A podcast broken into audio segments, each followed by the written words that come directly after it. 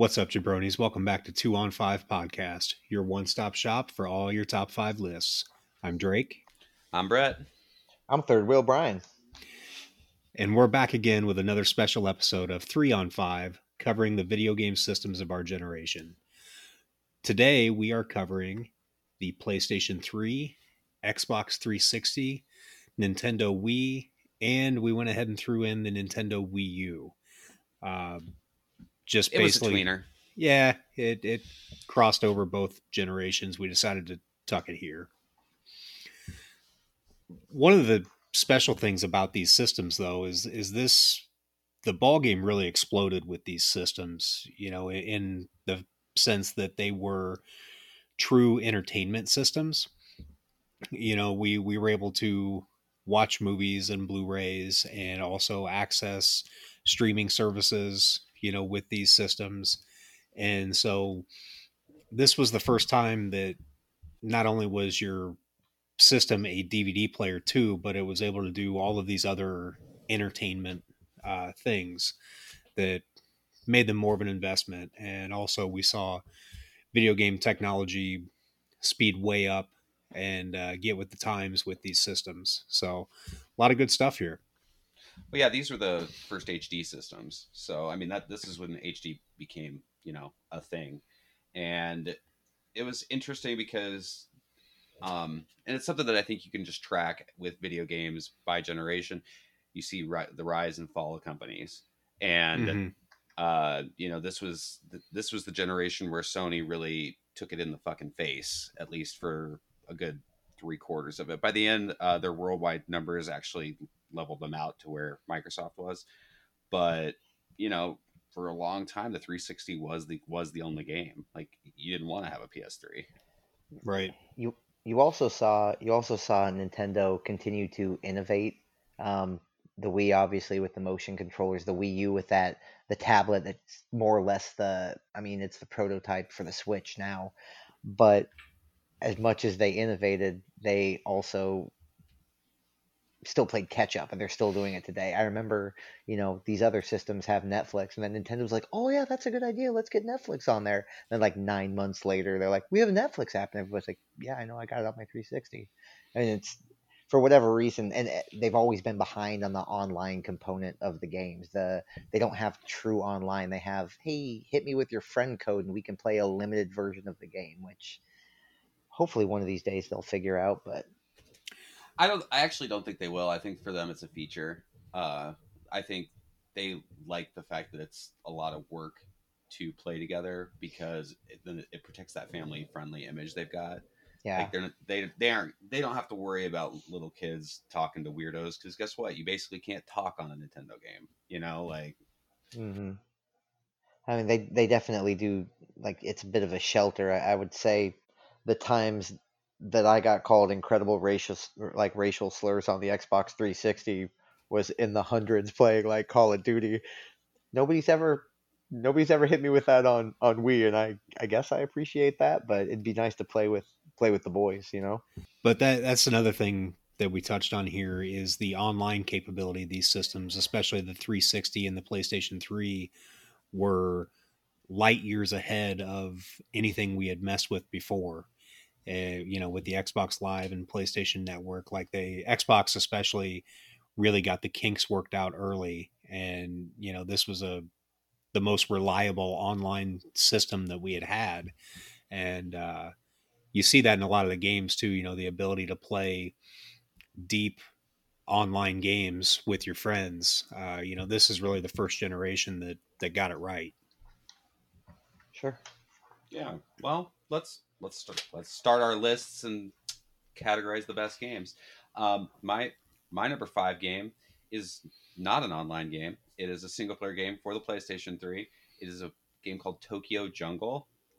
Uh, this was a game that came out in 2012, and it's definitely one of the weirder games on this on anybody's list. Um, it takes place in Tokyo, uh, but a deserted Tokyo that's been overrun, and you start out as an animal, and basically, um, the beginning of it, you're a herbivore. I think you're like a deer or something. And the whole Pomeranian. I think you start as a Pomeranian, don't you? Aren't you just a Uh, little puppy? I, th- I thought that I thought you started as a deer, but Either way, it's right. hilarious. Well, it, well, the, the point of it is you start out as a very weak animal, and what you're trying to do is you're trying to uh, gain territory, mate, gain, and basically, um, you you gain uh, more lives and stuff the more offspring you have, and what you're eventually doing is you're exploring um, this thing of Tokyo, and you're completing challenges, and challenges unlock other animals, and it's just it's so weird. Like you're marking territory, so you're just pissing everywhere, and then you are trying to mate, but you want to find the hottest one to mate with because there's Well, scrub yeah. females that you can mate Yeah. with, and and the good females. The good females give you like more offspring, and by the end of it, like you're unlocking stuff like velociraptors and like tigers and there's a story to it that you're picking up through these memory cards that you find around and it's basically like these scientists were like they went a little crazy and somehow um, infected these animals and these animals just kind of wiped everything out and it's it's just a weird game and it's a lot of fun. It was um it was a, it was a budget title. It wasn't super expensive and this is a game that i wish they'd bring back. It was just so bizarre and um i kind of was thinking that they might bring it back. It was right near the end of the ps3's life. It was one of the playstation plus free titles. And i was like oh man maybe they're getting ready. No nothing. And it's a sony published game so who knows? But anyway tokyo jungle. It's great guys. Yeah, Props to the first game to uh, have dog sex in it.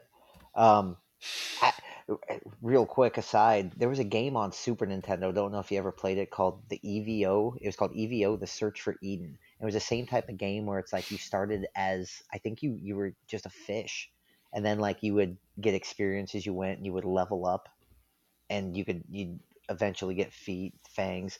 Same type of game where it's just it, it's the progress. Except Tokyo Jungle like took it up took it up a level, and you a lot of it was timed and i remember that being really really freaking hard it's like you had like 12 days to do this find a mate and if you didn't you die of old age. And it's like well shit there goes everything. But yeah really weird really weird indie title but so much fun. I did not play Japanese Darwin, so I have no idea what you're talking about.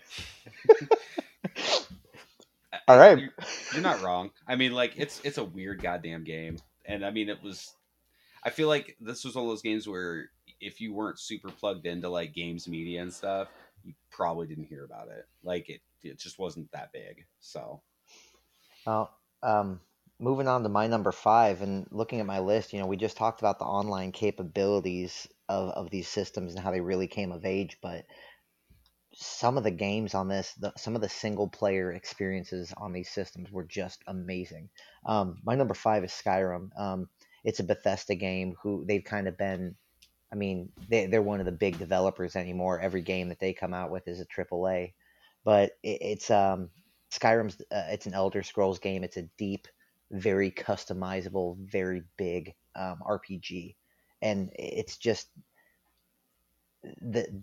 It was one of the first times um, Bethesda tried to do like the never-ending game, where the side quests would keep populating no matter what. You could keep leveling up. I mean, you could you could spend 500 hours with the same character and become proficient every type of magic, every type of weapon, and just a huge game. You know the story is the story is you know the story of most rpgs are hey you wouldn't believe it you're the only one that can save the world go do it. But it, it just it offered a huge amount of uh, customizability. It offered a huge world and it was just it was it was a great game all around. Yeah, I, think you hit it. the The size of this game was something that really kept it. I mean, guys played this for guys and girls played this for years because it just never stopped. You know, there was always something, or even if you wanted to start from scratch and you know build a new character, you could dump another 500 hours into this game and have a different experience. And I mean, we're going to see a couple of Bethesda games, you know, on these lists right now. This is really where they kind of take reach for the crown um, for console gaming. and the size of the games they produce is is a common theme. One of the other beautiful things about the game, like you said though, you can start a new character and you you can go that route or you can keep leveling up and you can just throw your points into another skill tree and you find the right the right weapons and you're good to go. You know, you were you were a magic user and congrats, now you're a rogue, let's roll. And I Right. kind of like that. You you could fill any role.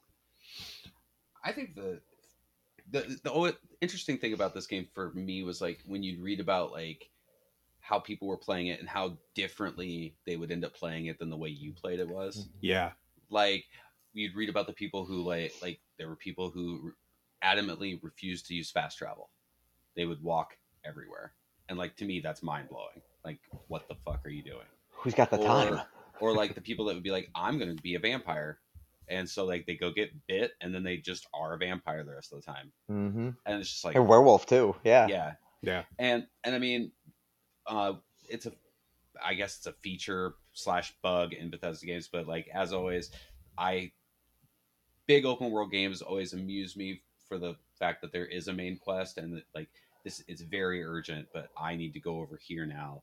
I have to get these cheese wheels Yeah, for this old lady in town here. and I mean, I've got to, you know, I've got to break into this guy's house and read all of his books. I don't know what to tell you. I'm sorry. So, Well, as we continue to talk about some of the technologically advanced games, you know, in this generation, uh, it's all well and good. They're pretty, they're big games, and super deep in storytelling. But sometimes I just need to be an 8 bit wrestling fan that jacks off his lightsaber in order to charge it up and slice through jabronis. My number five is the Wii's No More Heroes. Uh, you play a dude named Travis who Travis, Travis touchdown. Travis Touchdown, uh, who hangs out in his apartment and watches wrestling VHS tapes and learns suplexes and shit and hangs out with his cat. And then he decides to become an assassin. And his goal is to take down all of the top assassins on the list in order to win. Uh, super crazy, super far out ideas. I mean, this is a Suda 51 game, and everything's always a little bit funky with him. But the themes are very adult. You know, that's one thing, even though the Nintendo is this family system, this is not a game you can play in front of your kids. Uh, Well, you can. you, you could for a little while. No, I mean, like you, you always can. I'm not saying it's a great plan, and it depends on what you want to happen with your kids, but you Right. can. Th- this is daddy time, and they can they Yeah. can be there or not. uh, Nintendo did a good job of, you know, it was simplified combat. You pretty much just mash the A button until you win, but then it was able to incorporate the motion controls, you know, to finish off combos where you would swipe the the Wiimote in a certain direction in order to finish off the combo. Um, you know, there was nothing super pretty about this game. I mean, it was pretty bare bones, but it was fun. The story was fun, creative, and you know, even though the combat felt simple at times, it was easy to dump hours into. So I enjoyed it quite a bit. I'm actually looking at rebooting this sometime and enjoying it when my kids are asleep. Well, there's a sequel. There's a straight sequel coming to the Switch, so Yeah. Um, I think that what the one of the coolest things about this game is like you were saying, it's not pretty and it's pretty simple, but it was so stylized. Like Yeah. they knew exactly what they were doing, and uh, like the game just oozes style. And I just thought it was a really meta takedown on video gaming, just in general. Um, like like you said, like this guy who's a loser, and then he's going to like take out all the best assassins and it's literally because it's a video game and that's what you do you know what i mean Right. like it was just and he's got a lightsaber now because sure you know and it, like it, it felt like it was commenting on like how ridiculous what you were doing was not only video games, but like bro culture. You know, there were a few Mhm. swipes at just the the culture of this guy that was very broy, hanging out, watching wrestling, fucking shit up with swords, and then you realize like he is kind of a loser, um, but he's your loser. Yeah, I, I'm I'm not gonna lie. This is one of the few games on the list that that missed me. I I for whatever reason, like I know about it, I've seen it, I just never played it. But I did know after you put it on your list, I started doing some research and I saw that there was the sequel coming. Hopefully, they'll release the original on the Switch as well, so I can get caught up on what sounds like a fun game. I like I like fucking stuff up.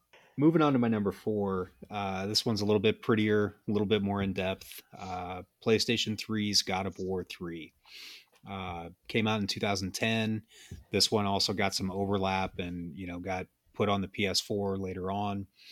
But the thing about this game in particular is the opening sequence. We talked about it last episode with the God of War games and how big they start and then they just keep you on a path to to continue to climb that mountain and even go bigger. But this one kicks off with a battle against Poseidon that is eh, epic is the only way to describe it. And you know it's this huge ass battle where you're where you're taking down poseidon. And more of the same stuff that we talked about before with god of war 3 with the original god of war um, you know creative fun sport storytelling. And you know this was for the PS3's generation, you know, this was as good as it got in the God of War franchise. And so it's uh it deserves to be on the list. Uh, still a fun game. You know, it's been remastered, like I said, for PS4. I have a feeling that this trilogy will be remastered until the end of time. Uh, for every system that Sony puts out, they're they're going to put the God of War trilogy out there for us to run through, and I'm here for it. Yeah. Oh yeah. Um, th- this one, uh, when I when we talked about this last episode, the boss fights always get brought up. This one had some of the most gruesome um, finishing for bosses because the bosses for this one are a lot of like the lesser gods. It's Icarus, it's Hermes, it's Helios, and I think it's it, well, it's got to be Icarus, but you need his wings, and you track him down and you beat him, and then it makes you do a quick time event where you put your foot on his back and just tear his wings off. So they're yours, I guess. Dude, you but, literally decapitate Helios and then carry his head around for the whole and, and use game. it I, as a lantern. It, like the things the things they did in with these boss fights, like there were some of them, like I, I, don't get me wrong, I like the blood and gore, but there were some of them like Jesus Christ, I have to like pause it, and, like compose myself, like just watched a snuff film. But um, yeah, so they they ramped up the boss levels, but I also remember the puzzles in this one being yeah, like they weren't just puzzles. Some of them were hard, and I had to look up what the name was, but it was the di- uh, Diad Daedalus. It's that big um, suspended cube puzzle. Daedalus. That one, yeah, that one is hard like straight up hard for anybody who who likes puzzles. So they kind of just they they took everything and they put it on steroids. And oh, beautiful game, like you said, one of the killer apps for the PS3. This was this was this is the high for me. This is the high watermark for the franchise. Like I think it's just it's so batshit.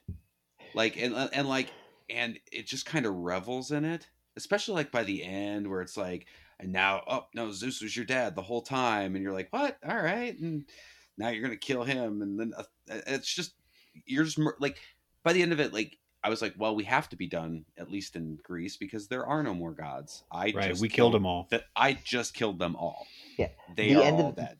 the end of the game is you kill zeus and then athena pops out and there's something about the um there's something about he he ends up killing himself with Zeus's sword, like literally falling on it and just poking it through his back, and you're like, what the fuck just happened? What yeah. are we doing anymore? Yep.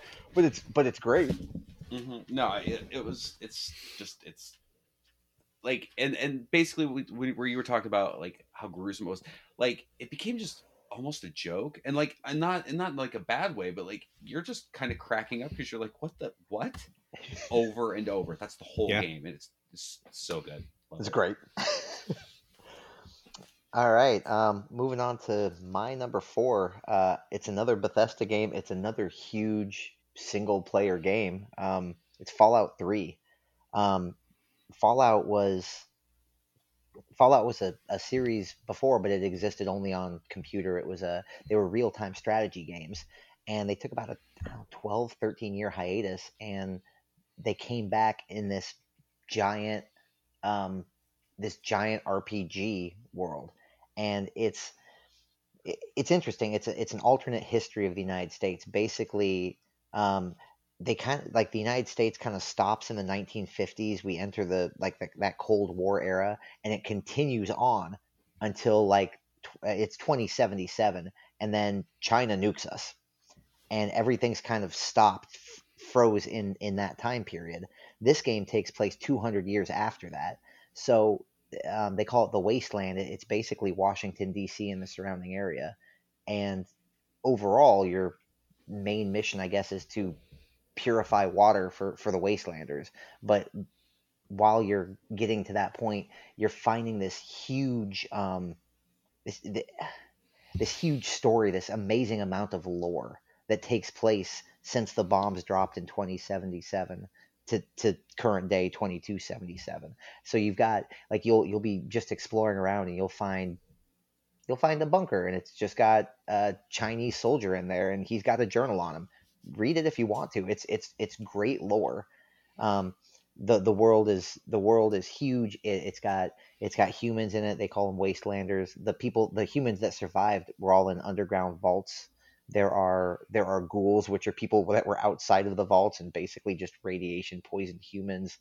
I mean, it's just it's a wild, crazy world. It's it's very um wild, wild westy, but stuck in the fifties. Wild, it's, wild west. Yeah, yeah. yeah. Wild, Mechanical wild west. spiders Oh, and shit.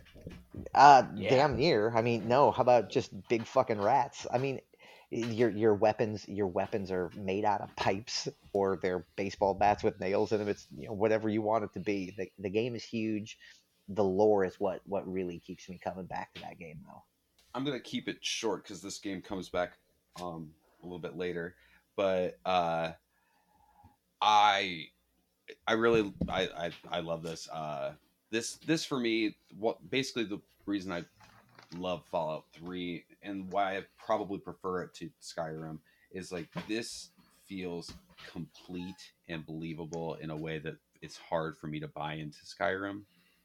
And I and I don't get me wrong, I, I played the fucking shit out of Skyrim. I literally completed every quest line. But Fallout just it's just it, it, there's a lot there's a lot of shitty people in it and there's a lot of shitty things that happen and it just feels like it could have happened. I don't know. Especially for how ridiculous it actually is. So anyway, um my number 4 is it's rock band. Uh so um I we we talked about Guitar Hero and Harmonix. you know, they, they kept going after Guitar Hero. They made Guitar Hero 2.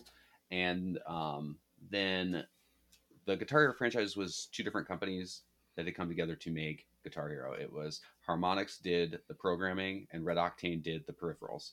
And at that point, Activision bought Red Octane. And in doing, and then they were the, already the ones publishing Guitar Hero, so they had the name. So Harmonix did not want to do it anymore. They wanted to self-publish, so they left, and they made Rock Band. Rock Band was a fucking joy. Uh, it, um, instead of just having guitar lines, they decided that you could play guitar, you could play bass, you could play drums, you could pl- you could have somebody singing, and you could all do it at the same fucking time. And they made sure that they had an insane track list. Their charting is just so much better than like I mean it was just noticeable where Guitar Hero's charting was great, great, great, and then oh now it's not Harmonix. Now their charting is trash. Where like the note charting for the gameplay on Rock Band was always on point.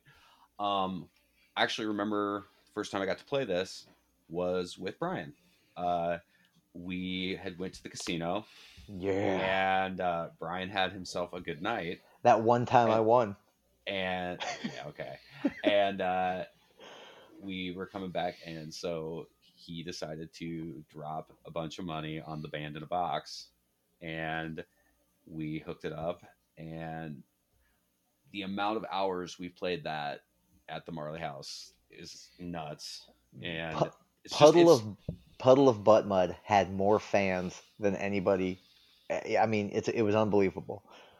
and like it was just it was just a super clever way of you know getting your buddies together like Mhm. and that track that track list was so varied that there'd be something for everybody. Even if people like didn't want to learn how to play the like the plastic guitar they might they might play the drum set or they might sing. You could it was just so much fun. And like i get why it died. Like they oversaturated the market and there's it's hard to continually bring people together to play that. Like Mhm. in college was perfect.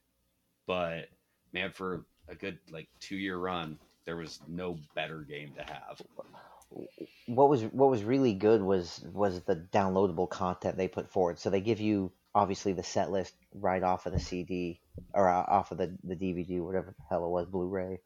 But then they I mean, it was like every Friday they would throw like 50 more songs up for download and it got to the point where there were thousands of songs. If you had a if you heard a hot new song on the radio and you wanted to play it on Rock Band, you're going to be able to download it. It was awesome. It was and they just they just kept them coming and that's part of maybe why it got, you know, oversaturated like you said, but man, it, it when that stu- when that came out, it was the perfect time for us to sit, hang and just kill 3 hours playing that. perfect party game. Uh, you know, this was a lot of fun to get everybody together and, and play. I do think that this is a good example of the future being present with the downloadable content. You know, the ease at which you could download new songs was something that we hadn't experienced before on other generations of consoles. So to be able to go, you know, two button clicks and buy a new song that you could play on Rock Band was it was the future for us. And so good good use of that. Also the the peripherals that came with it. I wasn't as big of a fan of the Mhm. Rock Band guitar. I liked the I liked the Guitar Hero buttons because they were they came out of the neck, whereas the Rock Sunk, Band yeah. guitar, you know, they were well and the strummer parallel with the neck. Yeah, it Um, felt it, it, it felt Yeah. it felt cheaper. It felt cheaper. It did. But they made up for it on the drum set. You know, the, the drum set was really good quality. It, it stayed together. Um, you know, really felt like a a drum simulator in your house. And so all in all, I mean, other than the guitar being, you know, leaving me wanting a little bit more, um, in in general, the peripherals were solid for this, and they were durable. Which with a party game, you know, that kind of stuff has to be durable.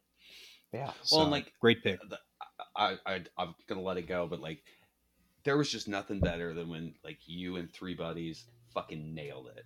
Like when you guys just you know you got a five star and you just rocked it. it like it just felt good, you know.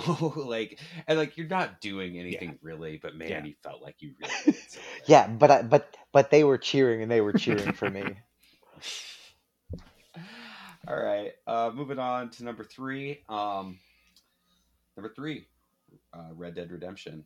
Uh, this is my number three pick. This is Brian's number three pick, and we're we're absolutely right. This game ruled. It uh, it refined what I liked about Grand Theft Auto and gave it me a story that I actually gave a shit about hmm um, they the main character in this was one of my is still one of my favorite characters in gaming ever and then he was only topped by the character you play in the sequel uh, for me I, I love the new guy but um, john marston's great and the end of red dead is It, it's it, it is worthy of it's some of the best. It's worthy of some of the best Western movies that have ever come out. I mean, it, it you could have you could have made a movie Yep. called Red Dead Redemption and done the exact same thing you did in the game, and that motherfucker wins awards. I mean, it, it wins big awards. It was it's. I mean, it's not really a spoiler alert if you tell them now. it's been ten years, but it, it, it, the long and short of it is is John Marston is he belonged to a, a an outlaw gang he tries to go straight. Years later, the feds show up and they say, "You need to bring your gang back to, you know, bring them to justice, or you're going in." So he goes, he hunts them all down, and then the agents, after all said and done, he kills, he kills the the last, you know, the the boss of the gang, and the agents double cross him. They show up at his house. There's a huge shootout. John Marston sacrifices himself so his family can get away. And then his son Jack, three years later, goes, finds the fucker, challenges him to a duel, and kills him. I, it was awesome. It was awesome. And I, I don't know why I haven't played that game every month for the rest, you know, since it came out and for the rest of my life. It's just, it's a great game. It, it brings everything you like in um, the Grand Theft Autos, the, the really expansive um, side quests. But, you know, they're they put them back in the early 1900s. You're not you're not going out there and like busting drug rings. You're finding hidden treasure. You're hunting the the elusive bears up in the mountains. Uh, and I, it's just it's an amazing game with an amazing story. And if anybody out there hasn't played it or it's been a while since you played it, do it again. Treat your, treat yourself. I'm kind of disappointed that this one didn't make my list because I do feel the same way about this game. Uh, loved it. It felt so much bigger and grown up from its predecessors with the Red Dead Revolver games that came out on PlayStation 2. They those focused more around the gunfights, you know, the the duels and they were fun and creative, you know, but they were short. You know, they were relatively short games and Red Dead Redemption did a good job of calling back to the duels and that technology, the Deadeye technology, uh, but gave us this great big story that could have been a Sergio Leone movie. Um, you know, it's just it's it's solid all the way around. You know that idea of hey, let's make Grand Theft Auto horse. Grand Theft Auto horse, baby you know like it, it works yeah like it, it just works you know the traveling around west texas north mexico area you know you really get a feel for the landscape uh, you get a feel for how desolate it is but you know even in the, that desolate setting there's so much going on whether that be the animals whether that be you know other criminals that are out there like there's a lot going on in that world even if it looks big open and empty you know, you, you, there's always something to do with this game, and the story's great. It's beautiful. Uh, well, just this, a lot of fun. Prob- this game probably has the single greatest piece of DLC ever. Thank you. I'm glad you said it. Like Undead Nightmare came out later. It is essentially its own campaign. It is. It's it, so funny. It's perfect and so well done, and like it's just. They, they made such they made the game such a finality at the end that there was nothing they couldn't do anything else but people like they needed more of this game because it was such it was so good.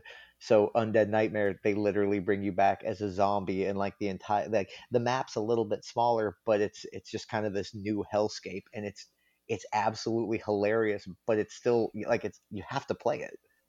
It it doesn't follow anything from the previous story, unlike any other DLC. But you have to play it. Yeah. Undead Bears. Well, and then like track Zombie Bear. Let's the, go. The four Fuck horses it. of the Horsemen of the Apocalypse. Mm-hmm. Oh no, it's just I like it's great. Like Red Dead is maybe the pinnacle of what Rockstar's done. It just it depends on how you feel about you know what like different things, but mm-hmm. it's just it's the most mature thing they've ever done, and I I think that's I think that's that's a good call. Say. Agreed. So my number three, also another Rockstar game, but uh, a little bit more traditional. My number three is Grand Theft Auto Four. Um, you know, this was a game that we were all waiting for when it came out. You know, we are we are waiting for this to drop on the new system. Uh, and they decided to go a little bit of a different direction with the story you know, rather than have that typical mobster story, you know, we get an Eastern European immigrant as our uh, protagonist. And, you know, watching Niko kind of come up from nothing you know, and try and make it in New York City was a big part of that story. While you've still got all of the criminal elements and you know all of the political elements that go into a Grand Theft Auto story, you got to see it from a little bit different perspective than we're used to. You know, it wasn't a Ray Liotta type character, you know, that we were driving through the story. We were we were taking somebody that uh, you know deserves to be seen and i feel like rockstar did as good of a job as rockstar can to tell the story from that perspective you know i mean rockstar does a really good job of of being facetious at times and being silly but you know that little bit of nuance by having a character that was an immigrant was something that really you weren't expecting in a grand theft auto game and I, I felt like that made it that much more special. Um, there's some things about this game, obviously, that are annoying. You know, the calls from your cousin. Ryan. Great big American titties. yeah, yeah. Um, so there's some things that they kind of make tedious with this game that are frustrating but in general just the story and you know making everything bigger and better for the next generation uh you know rockstar is very good at what they do and so this easily for me could have been swapped out for Red Dead Redemption. But uh, either way, you know, I think Rockstar holds a pretty solid number three spot for this generation of consoles.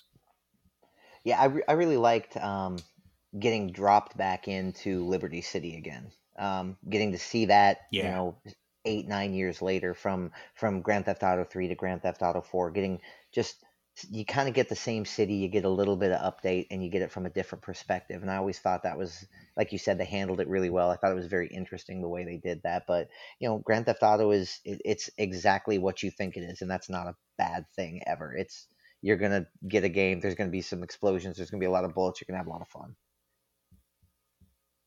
Um, this one added some interesting weirdness.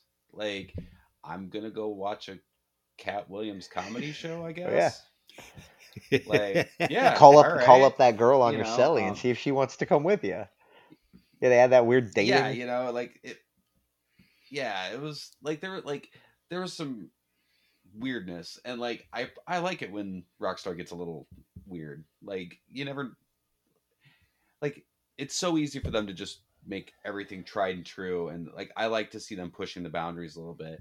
And the other thing i really appreciated about this was like after the game came out it had been a while the two post game dlcs again. Right. Um i really really liked the biker mm-hmm. gang one.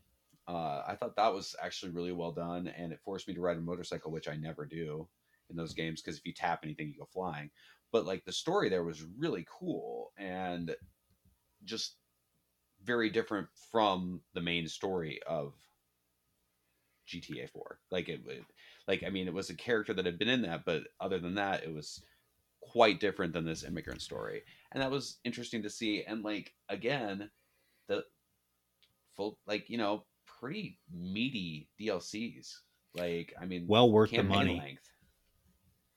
So and and that's they jumped on a pretty good wave there too with you know sons of anarchy being popular at the time. You know so incorporating this motorcycle gang dlc was an easy fit. But then you know and we'll talk about it i'm sure in a later episode but you get to grand theft auto 5 and you see some of those same elements get expanded especially in trevor's world.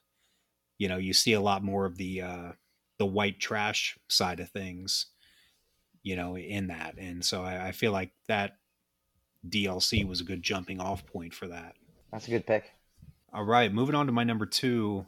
Um, this one is this entire franchise is always going to be fun for me, but my number two for this generation is Batman: Arkham City. Came out in 2011.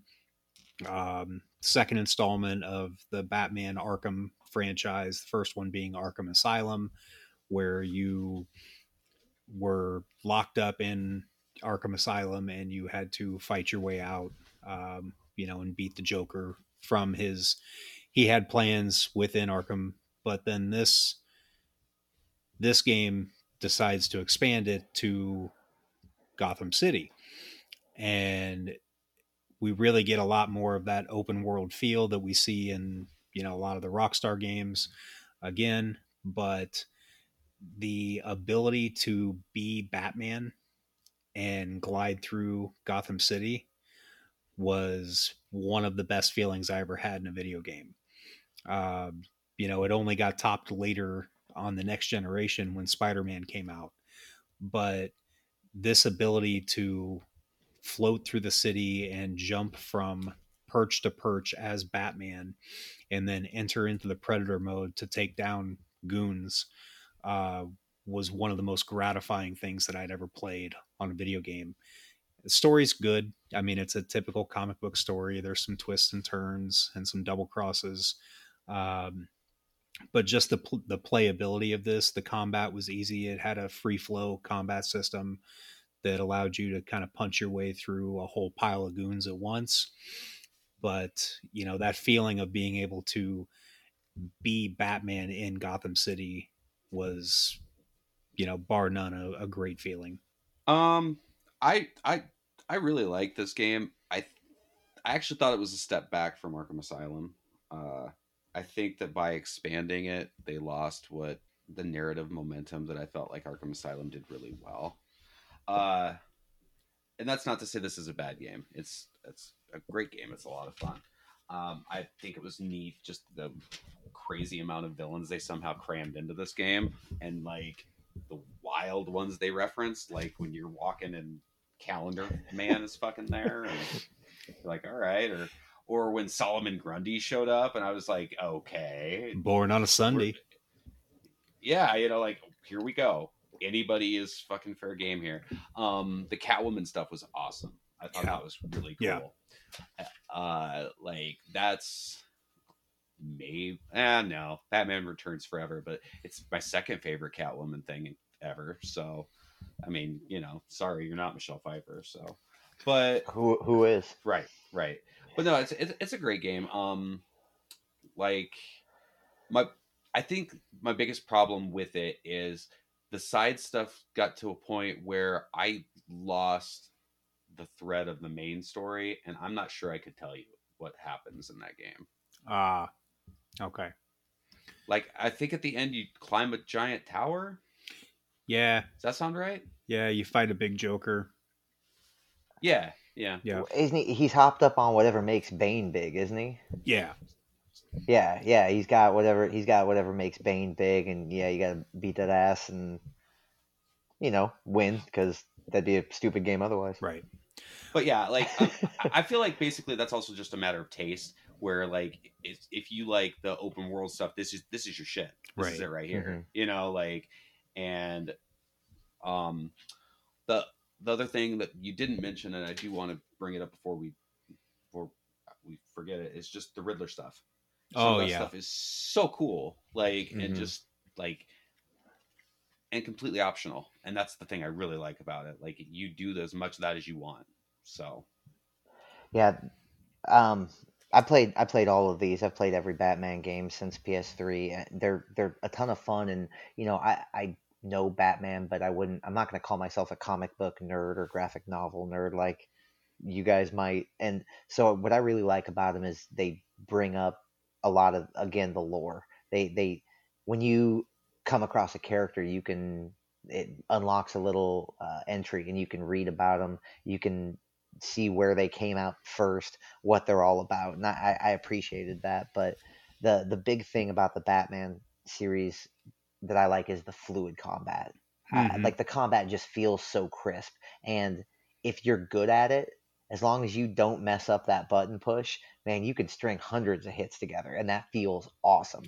But all it takes, all it takes, especially later on when you get guys that have shields and stuff, all it takes is one misstep, and you get mobbed on by like six dudes and it's game over. Let's start again.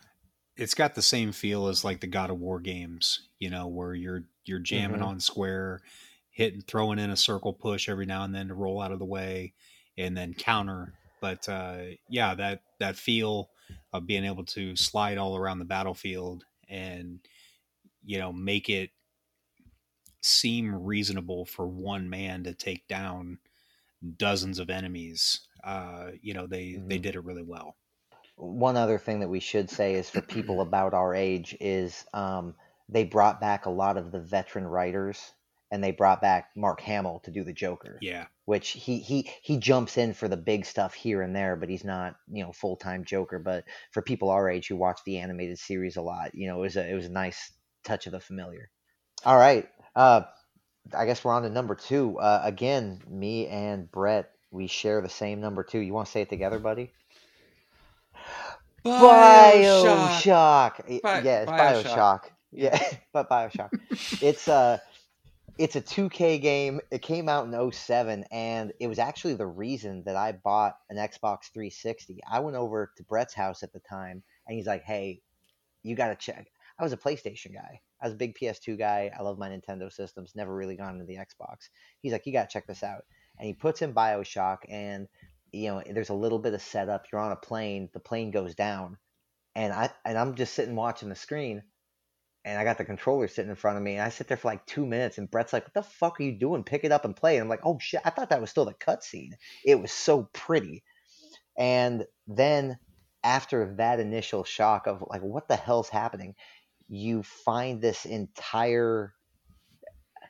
It's it's an amazing story. It's a utopia turned dystopia, um, and basically the long and short of it is they make an underground they make an underground city where they bring the world's greatest minds thinking you know they're going to solve all of the world's problems down there. But what in reality what happens is like everything else money and power corrupts it and they end up basically just like gene splicing themselves into these fucking horrible mutants and you have to kind of unravel this entire story but it's a it it, it tells an it tells a great story it's an incredibly pretty game. It has a lot of good puzzle elements. Just something different that I don't think I'd ever seen before, and it, it's always going to have a soft spot in my heart. Just a beautiful game, tons of fun. Yeah, um, Bioshock is like first of all, I was prone to like this because this is literally a game that shits on Ayn Rand, and that's the entire purpose of the game, and it made yep. me happy. Yep uh like i mean the whole thing it, it, this is this is an objectivist society and it goes to fucking shit because that that it, i don't want to get like weird about it but like it just goes to hell and like the way the way they tell the story like was novel at the time and now it's like almost a cliche like finding recordings and listening to them and uh you know it's never quite spelled out um hearing all this stuff through a radio and like and then i mean it's got the best twist in gaming. So mm. you know like it's really well done. Um the gunplay is really good and then the, all the different powers that you can have mm-hmm. and the, the, ways you can combine all that stuff like oh man that guy's standing in water if i throw lightning on him he's fucked or oh, mm-hmm. oh there's oil on the ground if i throw fire on it you know all that kind of stuff just clever clever game super fun. Um, really good sequels, like both of them. Um, so the thing that struck me about this game when I played it was how difficult the enemies could be, even in random encounters or uh, early spots of the game. Like when you first encounter a Big Daddy, and oh yeah, you know, like how long it takes you to you know solve that puzzle of beating a big daddy and you know that was relatively early in the game and then you've got to fight those fuckers for the rest of the game um, and so it really didn't take it easy on you you know it kind of dropped you in the deep end of the pool and let you figure it out which i appreciate uh, you know because it felt like every battle had consequence which is something that with a lot of these games that's not necessarily the the truth. And so, you know, I felt like you had to be smart about reserving your resources and, you know, making sure that you didn't expose yourself too much to, you know, encourage other enemies to show up in the battle. So, you know, just kind of made you think economically about the battle system, which I appreciated. You also get a you also get a an interesting choice in there. The big daddies are protecting the the Eves, these little girls that are being raised for more or less sinister purposes, and you can either save them for rewards later, or you can harvest their their power yourself for like an immediate boost. So uh, I, you know, I've, I've played I've played that through that game enough times. I've done it both ways, and it, it's just it's a great game all around, and it gets really philosophical, and I, I enjoy that in a video game. It's it's um it's probably as close to true art um, that I've seen in video games, maybe barring uh, the number one game, uh, which I guess we'll roll into right now. Um, me and Brett again, we have the same number one as well. Um, it's The Last of Us. It's um, it's a 2013 game by Naughty Dog, and I- I'm not even sure where to begin on this one. Go ahead and take it away, Brett. Where you well, at? um, this is a game that probably wouldn't be fun to play right now. No, uh, no, no, This no. is this is set. In, it- it's set in the near future after uh, some type of pandemic has basically wiped out most of the uh, population of the world, and the people that are le- How creative. yeah, yeah, right. how how could that happen? Um, but basically, uh, it's like these mushroom, this, these spores. Like for most people, just killed them, but then there are other people that have turned. It's turned them into a basically type of zombies. And um, the beginning of the game, it's uh, it it starts you off. You're playing this kid, and it's the night when everything starts going to shit.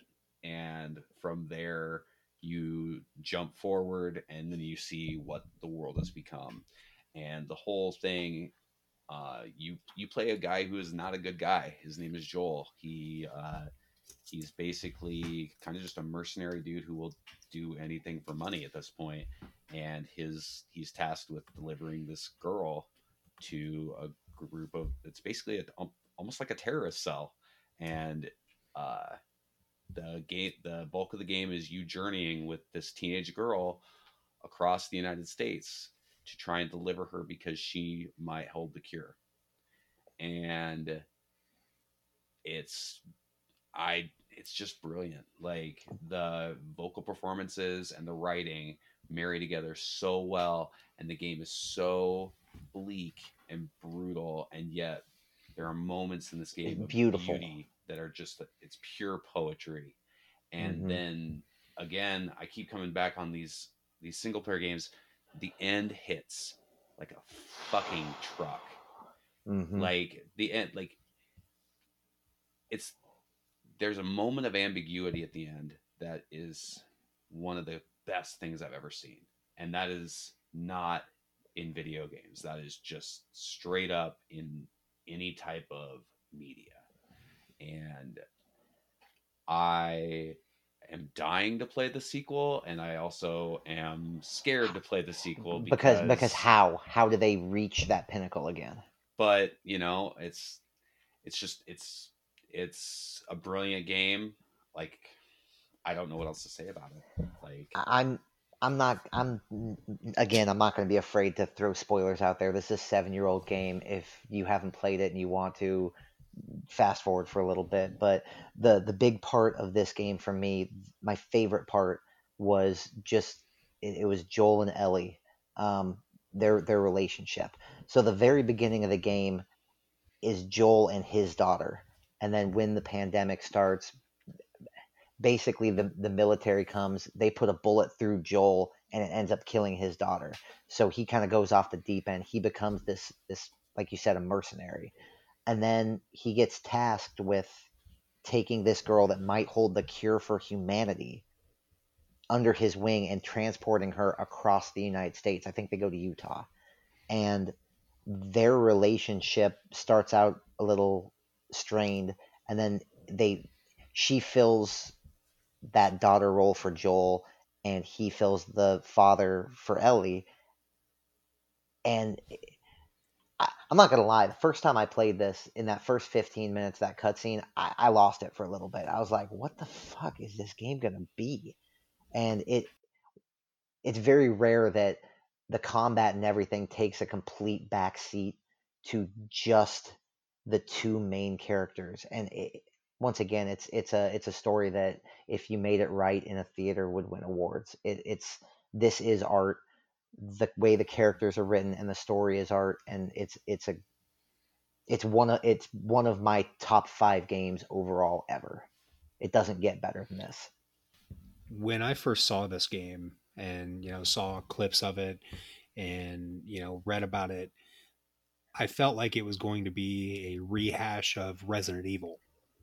You know there was a lot of things just by the way the inventory looked you know just the the two character co-op play um you know and obviously the the plot containing a zombie like creature you know i basically thought this was a resident evil six and a half or whatever the fuck but you boot it up and it's not that at all um extremely heavy plot the entire time mm-hmm. that you get sucked into really easy.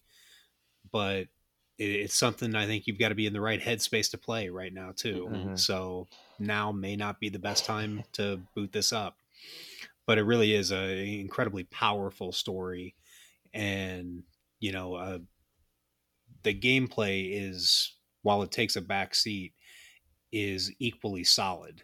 You know, so there at, at no point do you feel like the game is lessened because of the gameplay or that the plot is lessened because of the gameplay. You know, it, it, does a good job of doing its part to carry this thing through the end.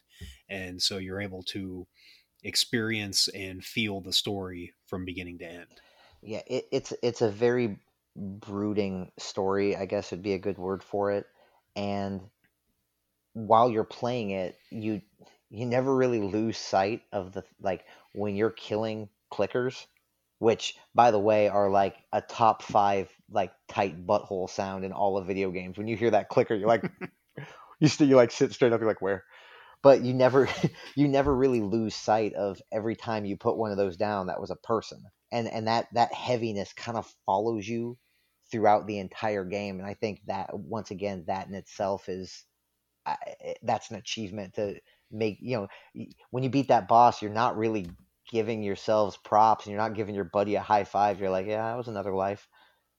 and it, that's that's what the game does to you, but they tell such an amazing story. Like I never thought standing in a video game and just watching video game giraffes walk across a feet like what used to be like a courtyard of a city would make me tear up. Mm-hmm. And it did. And like that's an achievement. And yep. I feel like that's it's just a beautiful game. So moving on to my number one, and the only way that we were able to keep this episode under 90 minutes was by having four repeats amongst the three of us. Uh, so I'm going to get right into it. My number one is Fallout 3. Uh, Brian touched on it earlier, and this for me was probably where I got, other than NCAA football, you know, this is where I got the most money out of my Xbox, uh, my Xbox 360. And I had actually played the other two games on PC when I was in high school. Um, like Brian mentioned, you know, re- real time strategy games, you know, think Diablo type over the top um, and always had that same vibe of this 50s 1950s style coupled with the apocalypse. And so it's always been kind of this cheesy smiling thumbs up guy and uh, you know the very retro and, and mod styles coupled with giant radioactive scorpions and to see fallout 3 go from that over the top PC game to this huge, in depth open world that I could explore at my own pace and get hours upon hours worth of side quest lore that really helped flesh out that story, but it's completely optional. You know, if, if you don't want to read about what happened in the before times, you don't have to. But the amount of effort and the amount of fleshing out that they did throughout that story was a big part of what captured my heart with this one.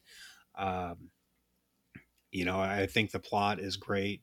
I think the gameplay is good. Uh, you know, moving from that PC style of point and click to go into the VATS system, you know, I thought was a good transition to be able to pinpoint where you wanted to lock in your shots.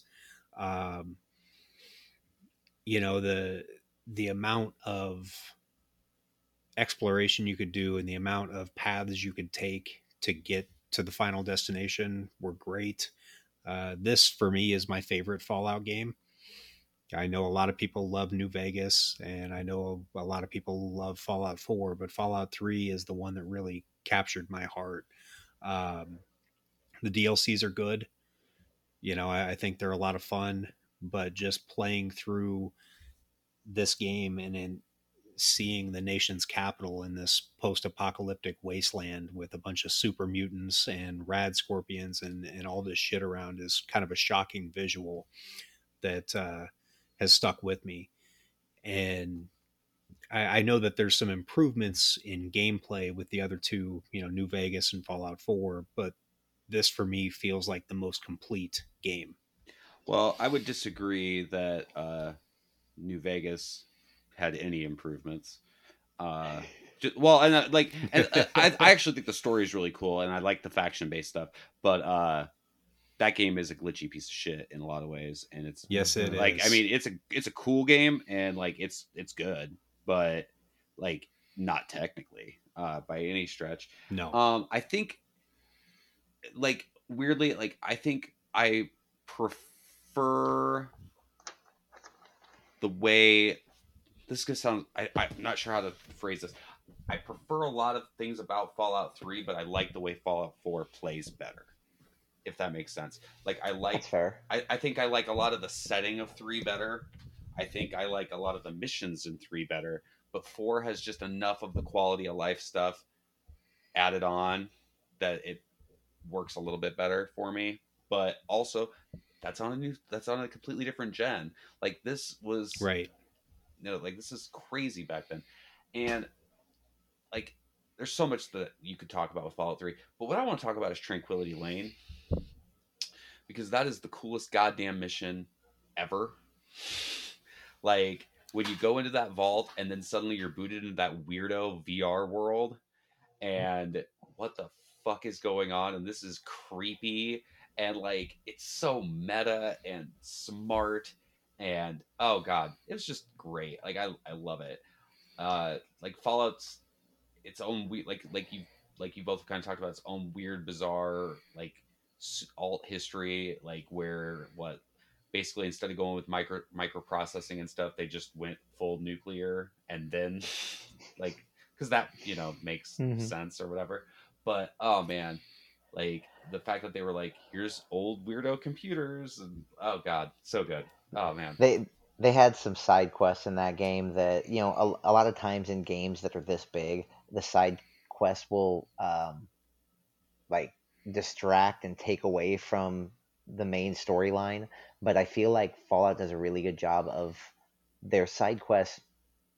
They they want you want to do the side quest because you want to learn more about what happened. So like you know you're all the vaults that you can stumble upon. Like you were in Vault 101 and you can stumble in all these other vaults and one sticks out to me. I don't remember it doesn't matter what number it was, but there's one you go into and each vault is basically it was the government running an experiment on the people inside of it.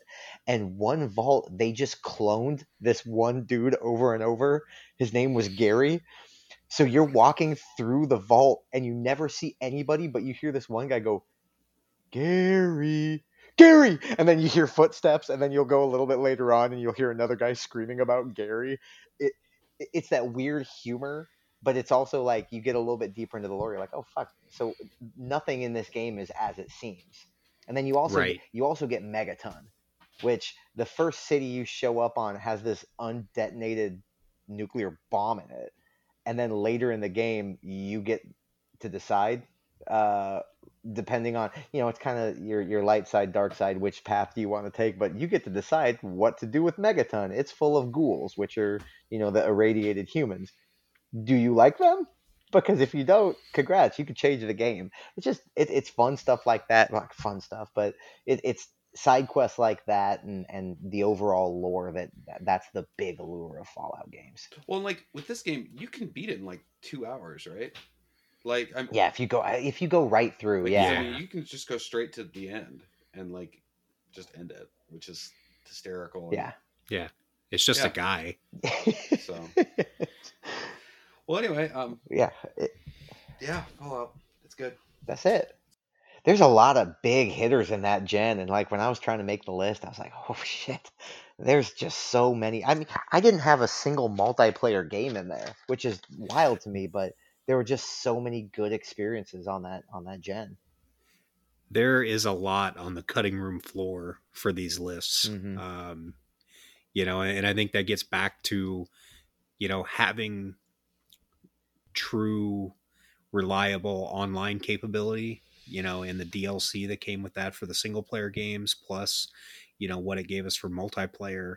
You know, this was a huge gen of system for us. Um, you know, especially probably for us at our ages, you know, we were starting to become a little more financially independent and, you know, be Uh, well, kind of. I mean, the 360 that was in my apartment was bought off uh, loan money that we uh, we three went and got, and then shook at the suckers at Best Buy that were in line. I will remember that night for the rest of my life. Picked it up in Fremont at Walmart. Like t- they sat in line Yep. for hours and hours and hours. We just drove an hour, walked right out.